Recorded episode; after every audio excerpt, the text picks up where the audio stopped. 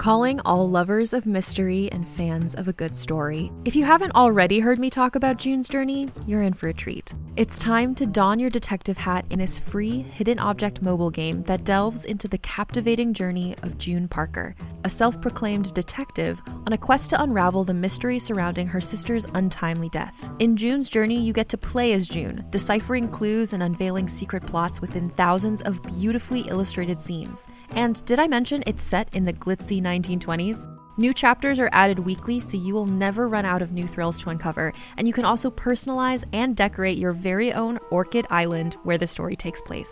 How sharp are your detective skills? Find out when you download June's Journey on your Android or iOS device, or play online via Facebook Games. Your detective journey awaits.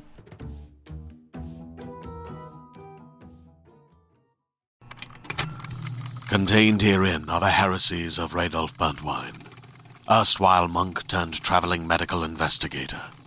Join me as I uncover the blasphemous truth of a plague ridden world that ours is not a loving God, and we are not its favored children.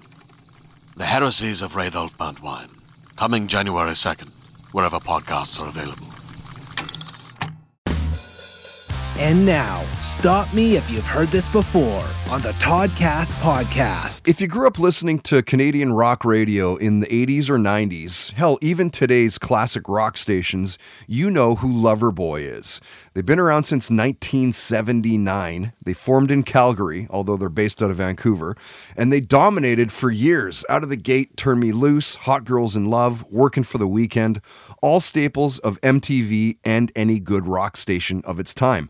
Four multi platinum albums, millions sold, touring the world relentlessly to millions of people.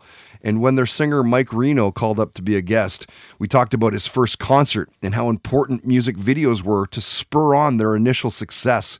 He shared the story of playing to 100,000 screaming fans at JFK Stadium, how he had a near death experience while in Mexico.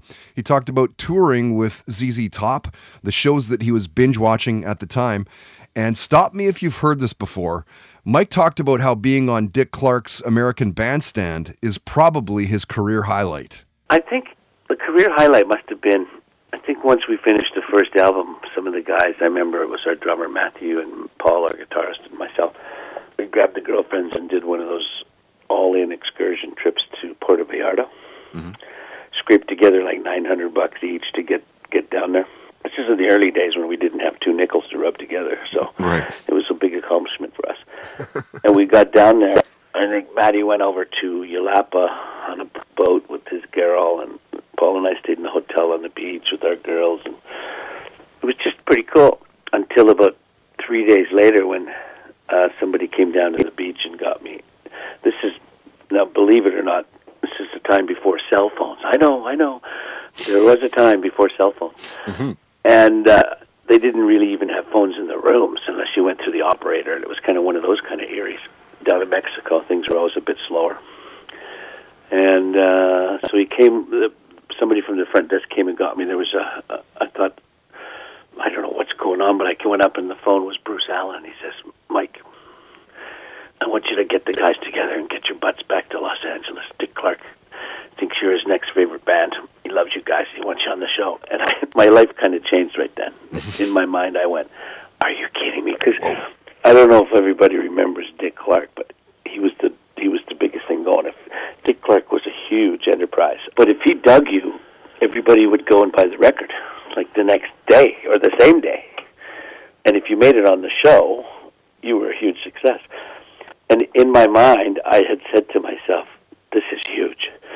And to be honest with you, that's probably one of the biggest things that, you know, happened. Stop Me If You've Heard This Before on the Toddcast podcast is brought to you by ProTech Welding, a CWB certified steel fabrication shop in North Vancouver and online at protechwelding.com.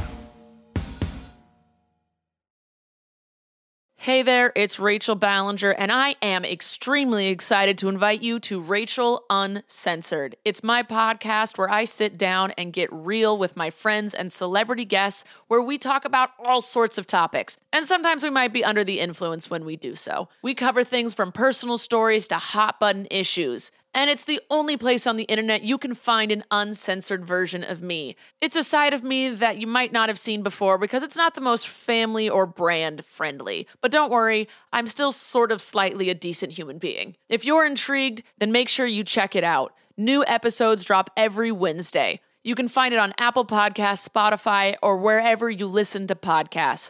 Trust me, you won't want to miss out on the fun and candid conversations we have here on Rachel Uncensored.